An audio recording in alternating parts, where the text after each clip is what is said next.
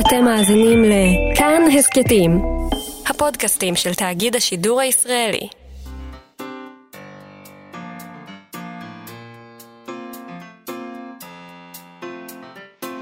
מה שכרוך עם יובל אביבי ומה יעשה לה. שלום, צהריים טובים, אנחנו מה שכרוך, מגזין הספרות היומי של כאן תרבות ב-104.9 ו-105.3 FM, או באתר, או באפליקציה של כאן, שאפשר למצוא בחנויות האפליקציות. אנחנו שמחים שהצטרפתם אלינו, וגם שמחים שהצטרפו אלינו היום בר צ'פט ורועי קנטן, שעושים איתנו את התוכנית, אה, וכמובן, יובל אביבי שהצטרף אלינו היום. שלום, יובל. שלום, מה אעשה לה? החלטתי להצטרף אלייך uh, היום. אני מאוד uh, שמחה על כך. ליום טבעי ובריא זה. uh, יפה. מאחלים טבעיות ובריאות לכל, כל, כל מאזיננו באשר הם. Uh, על מה אנחנו נדבר? Uh, המושג העל-ביתי הפך בשנים האחרונות לאחד מהכלים היעילים ביותר לניתוח פסיכואנליטי של יצירות ספרותיות.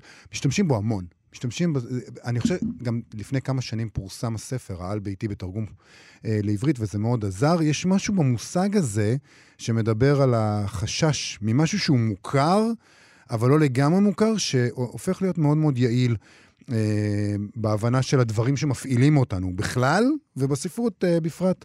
אז uh, דוקטור שרון מאייר קריגר לקחה את המושג הזה, ובעזרתו פענחה ספרים של שלוש יוצרות ישראליות מרכזות, מרכזיות, שפרה הון, דורית רביניאן וסביון ליברכט, ואנחנו ננסה להבין איתה בדיוק מה זה העל-ביתי, ואיך יכול להיות שהמושג הזה, המונח שהוטבע לפני איזה מאה שנים, יותר ממאה שנים, uh, עדיין משמש כמפתח uh, ליצירות בנות זמננו.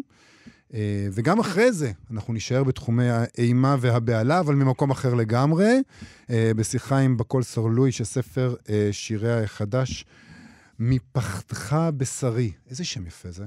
מפחדך בשרי. זה מתהילים, אתה יודע.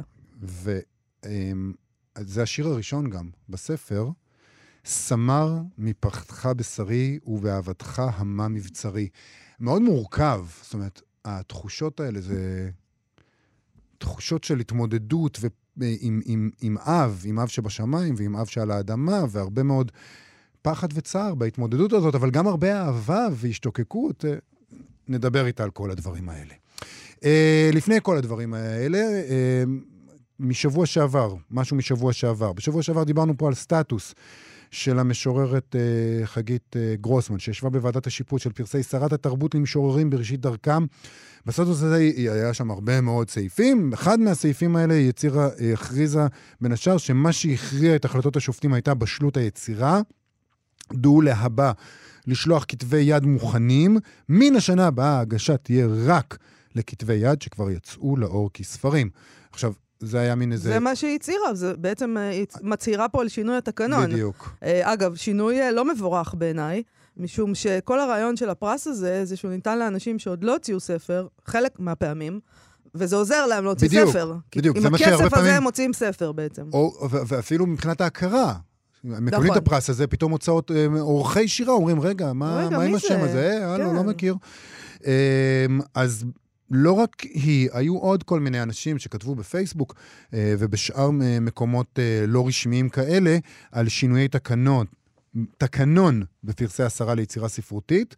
אנחנו גם בעצמנו כבר אז תהינו האם זאת הדרך הנאותה להכ... של המשרד, של משרד התרבות והספורט להכריז על בפייסבוק, העניינים האלה. על ידי כך, אחת השופטות. באמצעות פרוקסי, באמצעות uh, שליח. שליחים. אוקיי, אז העניין הוא שזה עדיין כמובן מוק- מוקדם להכריז. אמנם חגית גרוסמן אה, ואחרים טוענים שזה קורה, אבל לפי, אנחנו ביררנו את הנושא הזה.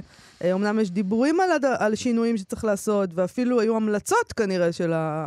של ועדות השופטים, מה הם חושבים, אבל בניגוד לסטטוס בפייסבוק של חגית גרוסמן, שינויים בתקנון של משרד ממשלתי דורשים זמן.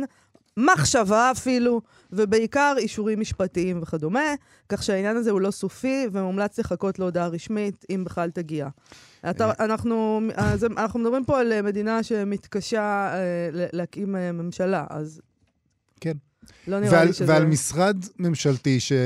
אה, די מתקשה בלהודיע על זכיות של פרסים, אפילו זכיות הפרסים שאותם כן. וגם, הזכרנו אה, אתה עכשיו. יודע, אם הם אה, רוצים לדון בדבר הזה, אז הנה, אני יכולה להכריז פה אה, שזה דומה להכרזה בפייסבוק, אותו דבר, אותו כן. משקל, שאני מתנגדת לגמרי לשינוי התקנוני הזה, ואני חושבת שהוא ממש אווילי. אולי, אולי צריך לעשות שינויים בתקנון, אבל לאו דווקא לא את זה. זה. נכון. אז אנחנו נשתדל לעקוב אחר העניין הזה ולדווח לכם. אולי בסוף יתברר שחגית גרוסמן צדקה בכל, ואנחנו נאכל את כובענו.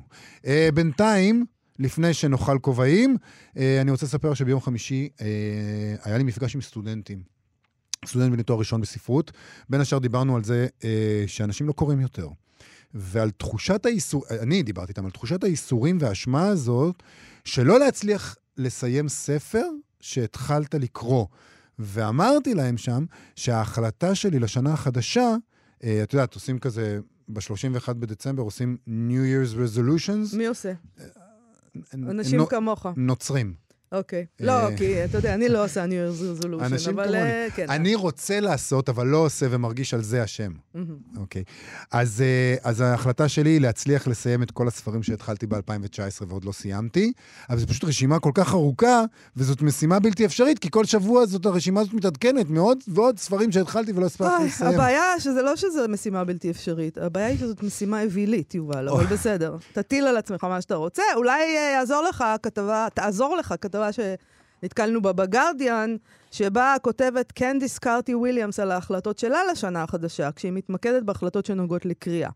אה, תודה רבה לה על זה, כמובן. אה, בכלל, הרעיון שאנשים מרגישים צורך לספר על ההחלטות שלהם, אה, תשמעו, חבר'ה, יש דברים שהם ביניכם לבינכם, יובל. כן. הרבה אנשים עושים את זה, מתחילים את השנה כנראה עם החלטות, כמו השנה אקרא 40 ספרים, השנה אקרא את יוליסס, השנה אקרא את התנ"ך, או השנה אקרא כל שבוע ספר ברשימת רבי המכר, וגם לה יש כאלה, ההחלטה הראשונה שלה היא לקרוא יותר.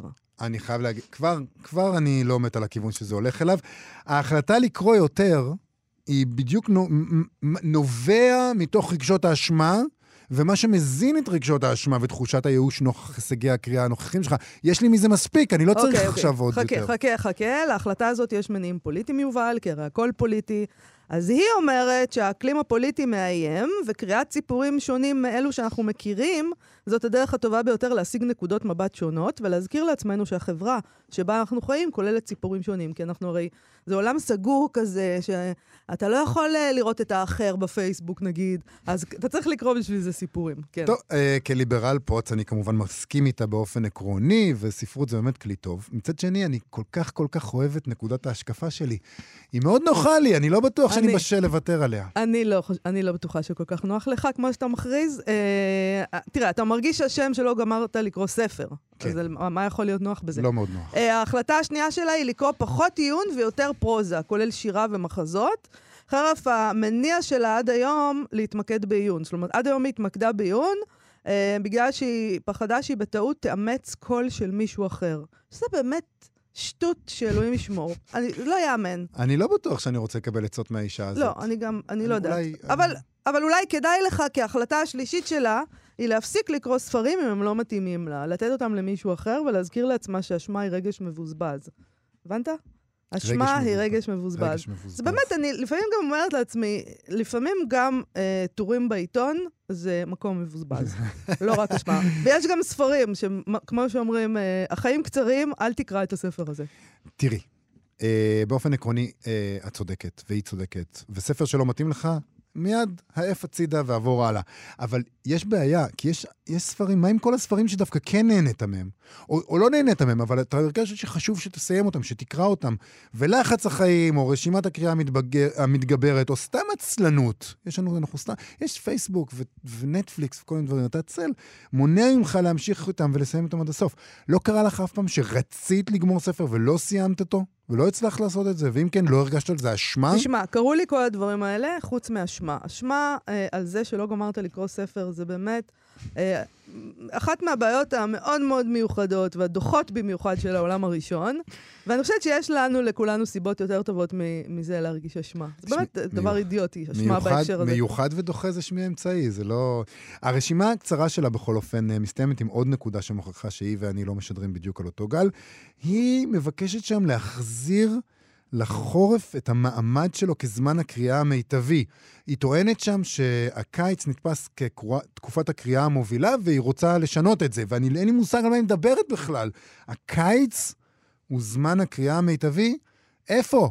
מה, ברור שהחורף הוא זמן... בלונדון. הקריאה- אולי בלונדון. היא מנסה לפי דעתי לשנות עולם שלא קיים, או שבאמת אולי הוא קיים בלונדון, באנגליה, כי אצלם תמיד הפוך, ממילא, הם נוסעים בצד הלא נכון של הכביש, אז אולי הם גם קוראים בעונה הלא נכונה.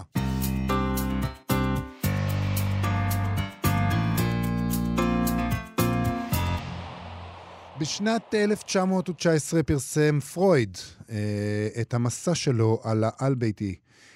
אני לא יודע אם אני אגיד, אצליח להגיד את זה, אני אנסה. דס אנהיימליך, נכון? משגע. אמרתי משגע. טוב? כן, אה, נהדר. לא. לא. לא? דס. אונהיימליך. אונהיימליך. אתם כבר שומעים את דוקטור שרון מאייר קריגר.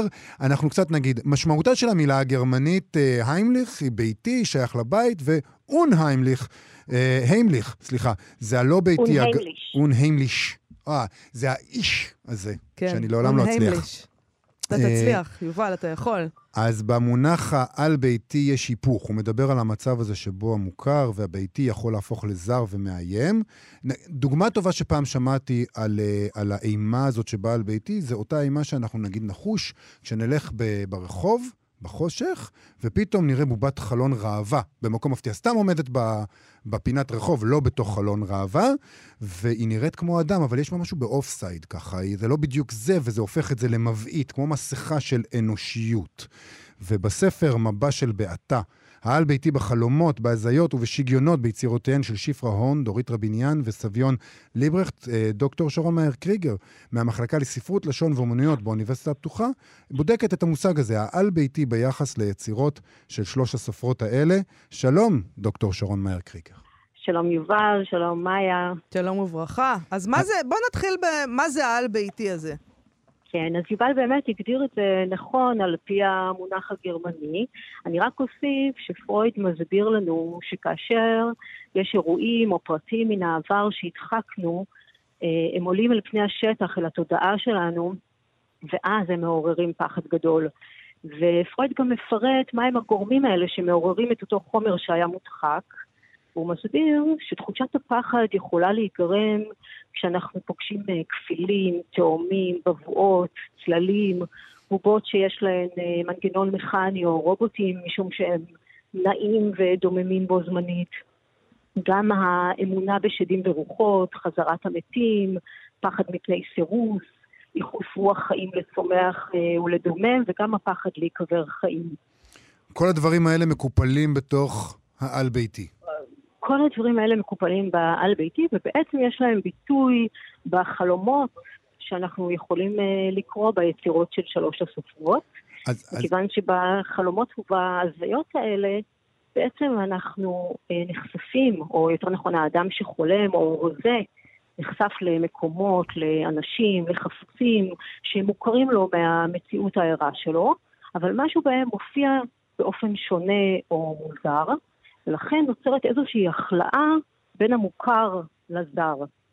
עכשיו, החלום כן. וההזיה זה כלי ספרותי שמשתמשים בו רבים. למה בחרת. למה בחרת דווקא גם- בשלוש הסופרות האלה, ואולי למה בחרת דווקא בסופרות? אוקיי, אוקיי. אז קודם כל, אה, כשחיפשתי חומר עבור המחקר שלי, של עבודת הדוקטורט, ידעתי שאני רוצה לכתוב על חלומות כי הנושא מאוד אה, ריתק אותי. אבל חלומות הוא נושא גדול ורחב וכתבו עליו לא מעט, אז הייתי צריכה להיות יותר ספציפית. אז התחלתי לקרוא אה, מאמרים של פרויד, ואז הגעתי אל העל ביתי. ואמרתי, וואו, זה ממש ממש מעניין.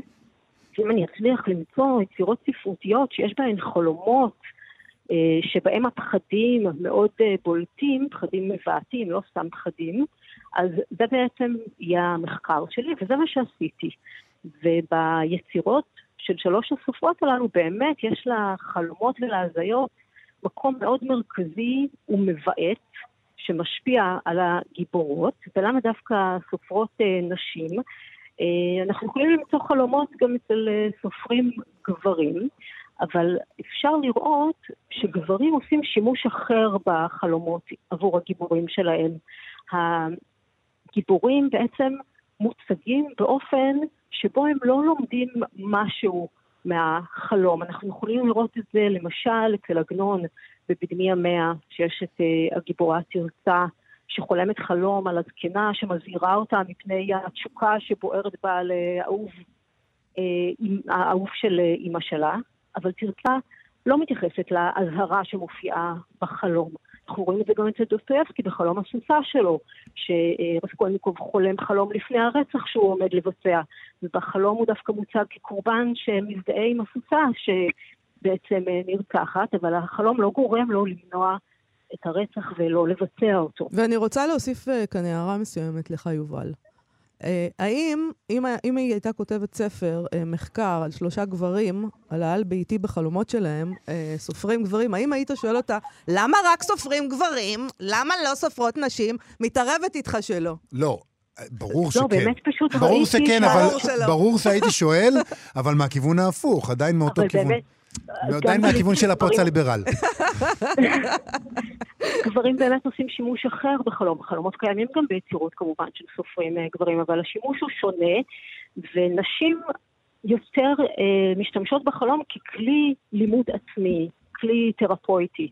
וזה לא מופיע ביצירות של אה, סופרים גברים, על פי מה שאני אה, בדקתי. אז אולי תספרי לנו קצת, תני לנו איזה דוגמה או שתיים. אה, בדיוק, על איך זה העל קורה? ביתי אצל הסופרות האלה. ו- ואיך זה בדיוק אולי- נהיה אה, ריפויי. כן, בשמחה. קודם כל, מצאתי שיש מכנה משותף בין שלוש הסופרות. אוקיי. והגיבורות שלהן סובלות מטראומות שמקורן בילדות.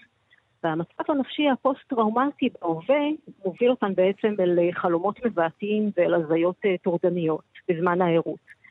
אה, הזיות כמובן בזמן הערות. ואצל כולן יש לעל ביתי נוכחות מאוד בולטת. למשל, ברומן של רביניאן החתונות שלנו יש את מתי, בת ה-11, מהמם. שסובלת ממחלת נפש בעקבות מותו של התאום שלה בזמן הלידה, מוות שגרם לה לייסורי מצפון נוראים וליצירת כפיל מאיים בדמיון שלה, כפיל בין דמותו של התאום המת מוני. והכפיל הזה באמת רודף אותה ומייסר אותה אה, לכל מקום שהיא הולכת, עד שהמצב מגיע לשיא שבו הוא מנסה לשכנע אותה להתאבד והיא בעצם אה, נלחמת בו ומנצחת. גיבורה אחרת, יעל, מהמנון לשמחה של אה, שפרה הורן, עדה לפיגוע שמרעיד את עולמה, מערער אותה, והאירוע הטראומטי מעורר גם הוא יצירה של אה, כפילה טורדנית בדמיון שלה, כפילה שהייתה קיימת ב... בעצם אישה שהייתה אה, קיימת בחיים המציאותיים שלה, אישה שהיא פגשה בהפגנה פוליטית, היא קוראת לה האישה באדום, ואותה האישה באדום מתעוררת לחיים אחרי הפיגוע, מכל מיני סיבות שאפשר לקרוא עליהן בספר, ורודפת אותה ומטיחה בה האשמות שונות, ואפילו מקללת אותה קללה שמשפיעה בצורה הרסנית על החיים שלה. אה, חמוטל, אה, גיבורה של סביון, אה, הגיבורה של סביון מליברכט, אישה בת 39, שסועדת את אימא שלה, חולת האלצהיימר, ובעצם השינוי בעקבות המחלה במראה של האם שהופכת להיות שלד, וגם אה, השינוי בהתנהגות של האם שבעצם כבר לא מזהה אותה, גורמים לה אה, לפתח אה, מטרופוביה, שזה פחד להידמות לאם, וגם גם איזושהי אה, הנאה או שמחה לאיד שהנה האם שמאיימת והתעמרה בה בתקופת ילדותה נמצאת כעת במצב של אה, חוסר אונים. וברומן הזה בכלל יש ביטוי מאוד בולט לעל ביתי, משום שהוא מתגלה לא רק ביחסים הללו, היחסי אם-בת, אלא גם בחלומות שחמותה לגיבורה קורית מעצם היותה אה, עורכת ירחון, אה, פסיכולוגי. והקריאה של החלומות והעריכה שלהם גורמים לה בעצם לתחושה של הזדהות עם החלומות הזרים האלה של האנשים שהיא לא מכירה, משום שיש בהם אלמנטים שמזכירים לה את החיים שלה וכמובן גם את הפחדים הגדולים שלה. והיא בעצם שוקעת לתוך החלומות האלה שהיא קוראת ומזהה את עצמה בתוך האירועים האלה, חלומות שכוללים אה, אה, קניבליזם, עירום שבו מופרדים האיברים זה מזה, סירוס ועוד אה, אירועים מפחידים. אני רוצה לשאול אותך רגע באופן כללי על המושג הזה. את מדברת שם אה, בספר שלך על יחסי הגומלין האלה בין הפסיכואנליזה לספרות, על כך שהפסיכואנליזה מציעה לנו כלים לנתח איתם את הספרות, והספרות מצידה כמובן, קודם כל, אה, אנחנו יודעים שפרויד שאב הרבה מאוד מהספרות בניתוחים אה, הפסיכואנליטיים שלו ובכתיבה התיאורטית שלו, אבל גם שהספרות מפרה את הפסיכואנליזה, ואני תוהה איך, זאת אומרת, המושג הזה, על-ביתי, הפך להיות מאוד מאוד משמעותי בשיח הביקורתי והתיאורטי של הספרות בשנים האחרונות. לא רק בספרות בכלל, כן. סליחה? לא רק בספרות, גם נכון, ב... נכון, נכון. ובאופן כללי, השימוש בפסיכואנליזה, אה, שזה באמת אה, משהו שבאמת, ש, ש, ש, פרץ אלינו במפנה המאה ה-19 למאה ה-20. מדוע הכלים האלה כל כך עדכניים, ו- ואיך הם אה, שומרים על, ה- על הרלוונטיות שלהם כל כך הרבה זמן אחר כך? אה, לדעתי, מכיוון שאנחנו מבינים שבעצם הספרות משמשת ככלי לחשיפת אה, זיכרונות, אה, חוויות של האנשים, יותר קל לכתוב עליהם מאשר לדבר עליהם. וכשאנשים אחרים קוראים את החוויות האלה, את הזיכרונות האלה, בעצם זה יוצר הזדהות אצלם, ו... ורגע של איזושהי הערה, אוי, גם אני מוטרד מהעניין הזה, גם אותי זה מפחיד, מה עושים עם זה? Mm-hmm. וזה מציע בעצם עוד כלי להתמודד עם הבעיה. אמ, טוב, אנחנו ללא ספק אה, מאוד מאוד מתעניינים בדבר הזה. אנחנו אה, מודים לך מאוד על השיחה הזאת. מבע של בעתה. שרון מאייר קריגר, מבע של בעתה. אני אה, מודה גם לכם. לא אמרנו, דרך אגב, הספר הזה יצא בהוצאת פרדס, נכון? הוצאת פרדס, נכון. תודה רבה לך על השיחה הזאת. תודה רבה. תודה רבה, ביי ביי.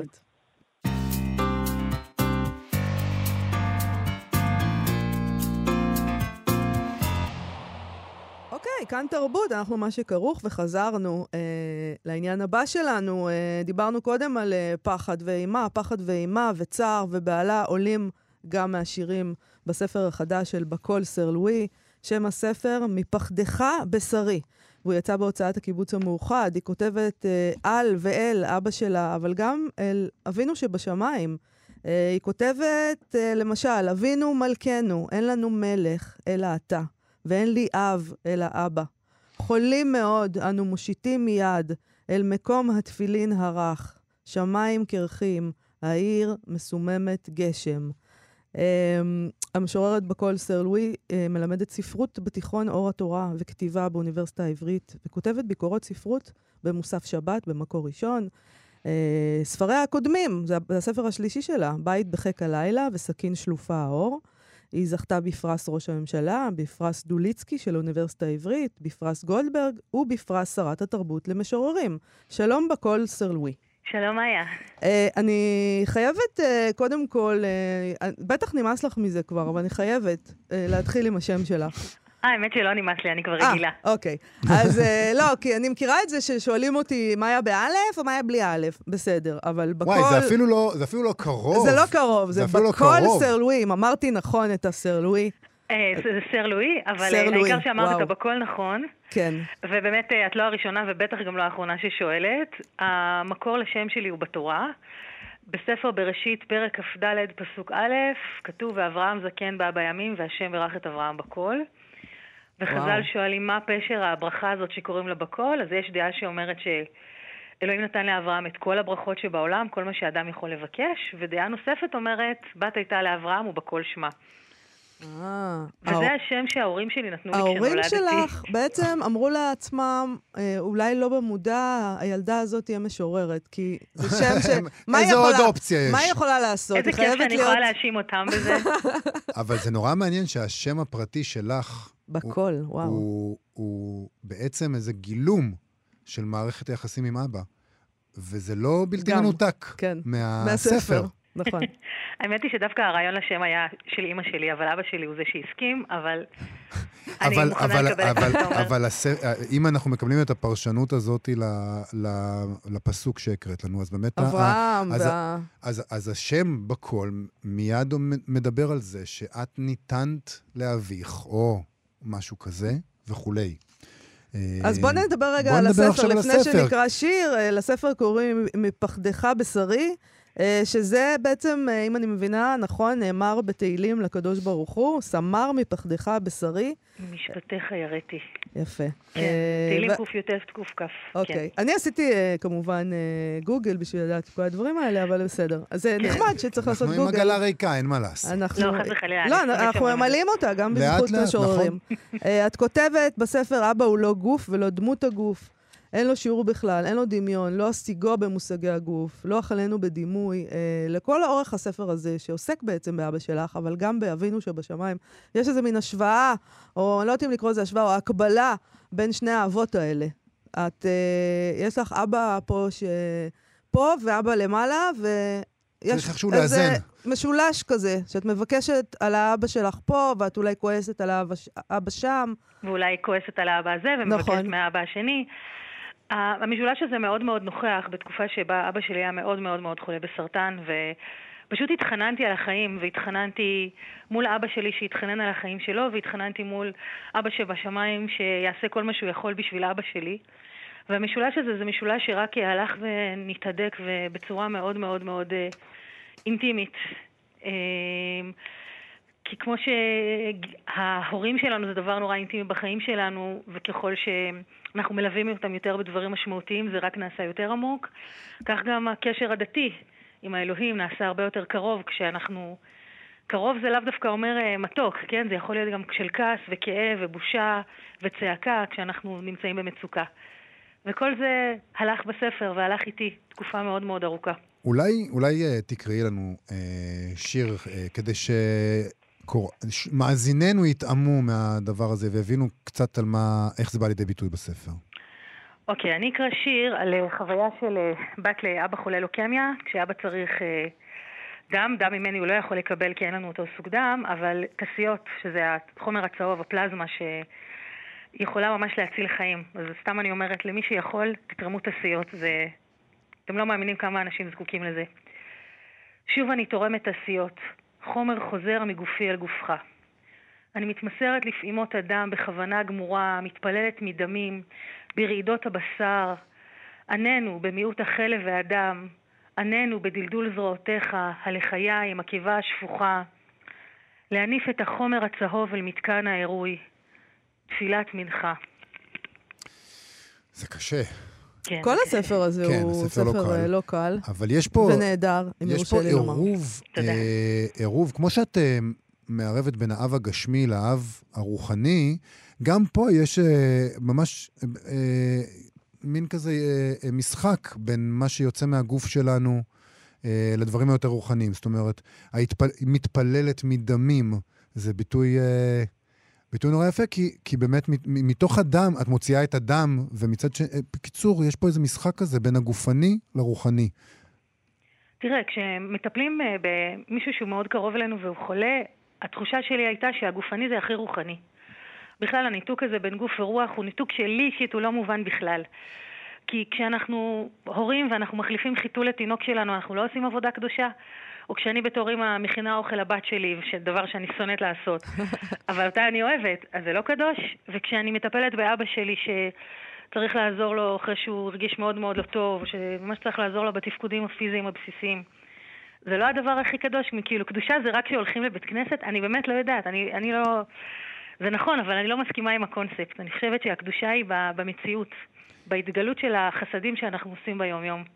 אבל יש, יש איזה משהו בכתיבה הזאת שעשוי להתפרש במונחים, אפילו איך שאת מדברת על זה, באיזה סוג באמת של אה, התעמתות עם הדת, ו- ואיזה מין כפירה שכזאת כמעט ב, ביחס הזה. אה, או שלפחות זה, אני חושבת שזה, הדבר הזה שאתה אומר עכשיו, אה, יש בשנים האחרונות. יש בשנים האחרונות יותר ויותר משוררים דתיים, ויש כתב עת, משיב הרוח, והשתלטתם על עולם השירה בכל.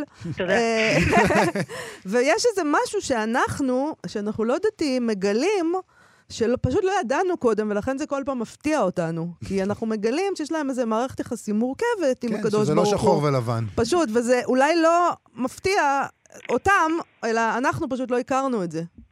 אני רוצה לענות על ראשון ראשון ואחרון אחרון. בבקשה. כאילו, בשפה הדתית מדברים על עבודת אלוהים. עבודה זאת מילה מאוד מאוד uh, מעשית. וכשאנחנו מסתכלים על, הת... על התורה, כן, עם ה-613 מצוות שלה, כמה מצוות רוחניות מיסטיות כאלה, כמו ואהבת את השם אלוקיך יש? יש מעט. אבל כל שאר המצוות זה כשאתה חורש את השדה, איך אתה חורש אותו, כשאתה אוכל, מה אתה אוכל ואיך אתה אוכל. זה הכל נורא נורא פיזי. אז התחושה שלי שאנחנו שכחנו כמה שעבודת האלוהים זה עבודה, זה פיזי, זה דברים נורא נורא פיזיים ופשוטים. לא מדברים פה על מיסטיקות גדולות. זה דבר אחד. דבר שני, אנחנו יודעים שככל שקשר הוא יותר עמוק, הוא דורש יותר כנות, ויש בו יותר תנועה. אין מה לעשות, גם הקשרים עם האנשים הכי יקרים לנו. הם קשרים מורכבים, ואנחנו חיים בעידן שמאוד מאוד מאפשר את הפתיחות הזאת. הראשון שהתחיל בזה היה פרויד שאמר, רגע, רגע, רגע, בואו נבחן מחדש את כל מה שיש לנו כאן. מי אמר שהקשר שלנו עם הקדוש ברוך הוא הוא קשר שאפשר ככה להכניס אותו לפלקט או למגירה קטנה? זלדה אמרה פעם שאנשים חושבים שהאמונה של אדם היא כמו אתרוג יפה שמונח בקופסה, עטוף ככה טוב טוב. כן. אבל זה לא נכון. האמונה שלנו היא חיה ומתחדשת. כל הזמן. זה מעניין שזה מה שחילונים היו רוצים לחשוב, שאתם פשוט... כי את יודעת, זה גם הרבה יותר קל, לנ... את יודעת, מי שמאוד מאוד חילוני, מי שאתאיסט, הרבה יותר קל לו לנפנף ולבטל אבל אני רוצה גם להאשים אמונה רגע, עיוורת אבל אני כזאת. לא, לא רוצה לקחת את כל האשמה עלינו, למרות שזה ממש לא נושא השיחה, אבל אני פתאום חושבת, יש גם איזה משהו בעולם הדתי אולי שמשתנה, ואולי זה קשור לשירה גם, אה, כשאנחנו נחשפים אליה, במובן הזה שהעולם הדתי מראה לנו איזושהי אמת שהוא פשוט לא, אולי הסתיר קודם, אולי הוא הסתיר מאיתנו, אולי הסתיר גם מעצמו. אתה יודע, אם אנשים אומרים אה, על, על דברים, התחלנו עם זה את, התוכנית, אה, על, על, מדברים על בית טבעי ובריא, כאילו יש דבר כזה, אוקיי? ה, אנחנו טבעי ובריא ואתם לא, אבל פתאום יש אנשים בעולם הדתי שאומרים, רגע, זה לא ככה, יש גם אצלנו כל מיני דברים, הנה, תסתכלו. אז טוב, את יודעת, אני אישה שאין לה בית טבעי ובריא, אני גרושה, ואני גם בת בעצמי להורים גרושים. אז השם ישמור, השם ישמור. damaged good, נדפקתי חזק. אני יכולה להגיד פשוט שאחד הדברים שהכי נותנים לנו ביטחון בעולם התקשורתי זה שאת יודעת, כל אחד נכנס לטייטל שלו. אבל תכלס, חילונים אף פעם לא היו עגלה ריקה, ודתיים אף פעם לא היו פנאטים חשוכים, למרות שזה נורא נוח לשים טייטלים כאלה. ואני כאילו מדברת ממש, אני אגיד משפט אה, מפחיד, אבל אני רוצה לחזור בתשובה על הדברים האלה. לחזור בתשובה לא במובן הזה שעכשיו אני יותר אדוקה, אלא שאני אהיה אדם יותר אוהב. שאני אהיה אדם שיותר מקשיב לאנשים שסביבי ויותר שם לב אליהם. אמ, אנחנו רוב הזמן נפגשים עם אנשים כפי שהם אנשים, וזה כל כך כל כך לא משנה איך הם שמים על עצמם את הכותרת.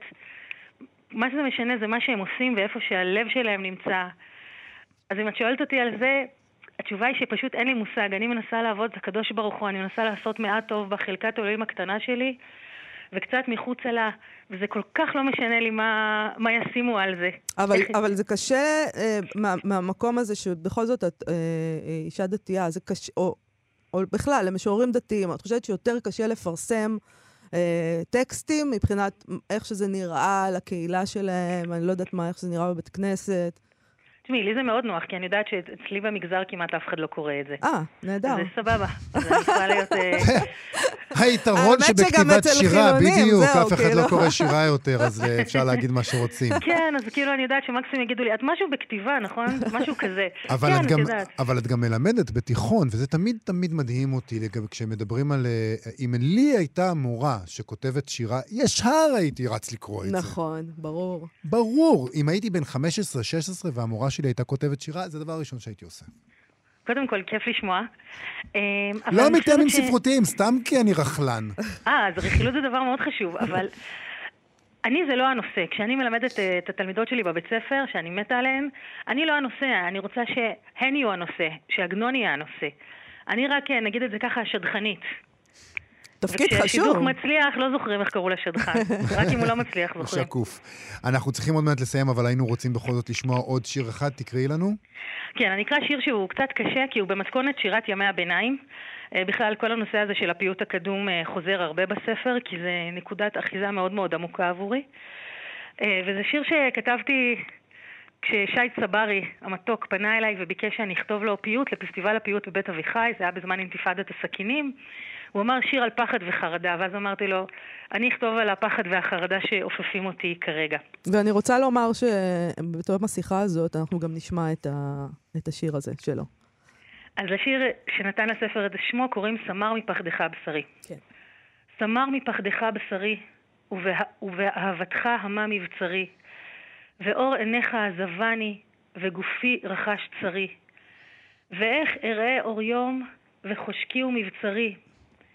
אבי, צא מתוך שביה, מבור כלאך הנפש הדבויה, מרוח במשברים מפרפרת, בדם הנפש המקווה והכבויה. קווה אל אדוני ואל חייך, מקוץ יגונים עד כוסך רוויה. בכל סרלווי, אה, מפחדך בשרי, ספר נפלא. אה, תודה רבה לך, ואנחנו נשמע עכשיו את שי צברי עם אנסמבל אדומי השפתות בביצוע לשיר הזה מפסטיבל הפיוט העשירי. תודה רבה. תודה לכם. להתראות. להתראות. סמר מפחדך בשרי ובאהבתך המה מבצרי סמר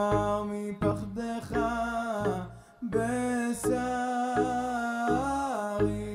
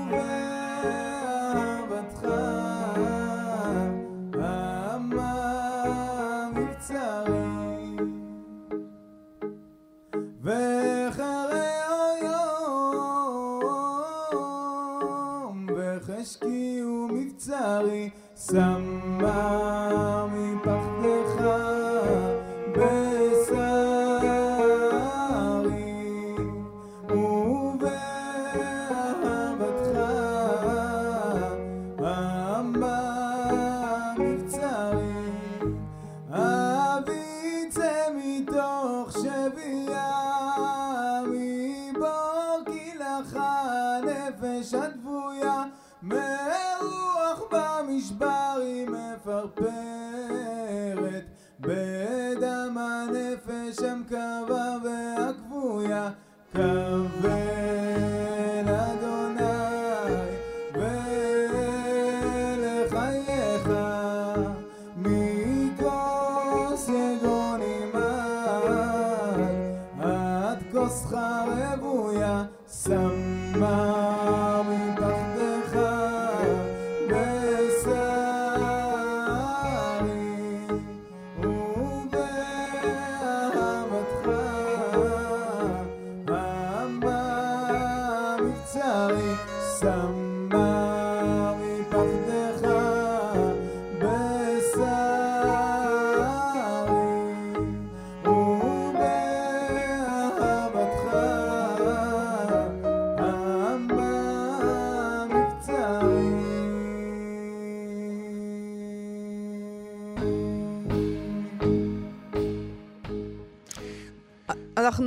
אנחנו למרבה הצער מפיידים את זה, למרות שזה נפלא, אבל אה, זה נמצא. ביוטיוב, אה, מי שרוצה לשמוע אנחנו את זה. פשוט אה, עוד כן. מעט צריכים לסיים, ולא רצינו לסיים לפני שאנחנו אה, מספרים לכם על הסטטוס הספרותי שלנו היום. נכון. סטטוס אה, ספרותי של אה, אלי אשד, בלש התרבות, העורך הראשי של יקום תרבות, שכותב כך: אחד הקשקושים הכי מזוויעים ששמעתי הוא מאותם משוררים שמצהירים שהם לא קוראים משוררים אחרים כדי לא להיות מושפעים מהם. אני מצהיר בזה שכל סופר ומשורר שיוודע לי שאינו קורא סופרים ומשוררים אחרים, אני מחרים אותו מכאן ואילך, והוא לא יוכל לפרסם ביקום תרבות. אני קורא לכל עורכי כתבי העת הספרותיים האחרים ללכת בדרך זו ולהחרים גם הם משוררים שהתרבבו, שהם לא קוראים אף אחד, חוץ כמובן מאת עצמם. טוב, אז קודם כל אני חייבת לומר שאני מאוד אוהבת הצהרות לוחמניות כאלה. אה, אין לנו הרבה כאלה, בוודאי כשהן מוצדקות. האמת היא שאני לא שמעתי אמירות כאלה, חוץ מהיום, בתחילת התוכנית, שהגברת הבריטית הזאת, בעצם זה מה שהיא אמרה, אה, שהיא לא קוראת אחרים כדי לא להיות מושפעת. אה, באמת, אני יודעת שאנשים לא קוראים, ואני יודעת גם שמסופרים ומשוררים לא קוראים, אבל את התירוץ הזה, היום אני ש- שמעתי פעם ראשונה. אה, והוא כל כך עלוב, התירוץ שעדיף שישמטו אותו. ולפעמים, אתה יודע, אפשר לשתוק. כן, זו האמירה הזאת, פשוט. שעדיף אה, לשתוק לשתוק ושיחשבו ושיחשבו שאתה טיפש, מאשר לדבר ולהוכיח. שזה נכון. ואני משתדל ללמוד את זה בעצמי, אבל לעיתים אני כושל בזה גם, כולנו כן? כושלים בזה, יובל. אני רוצה להגיד לך שבתגובות לסטטוס הזה, מהמם. במה שאצל אלי אשת בעמוד שלו, יש מי שמצהיר על כך בדיוק.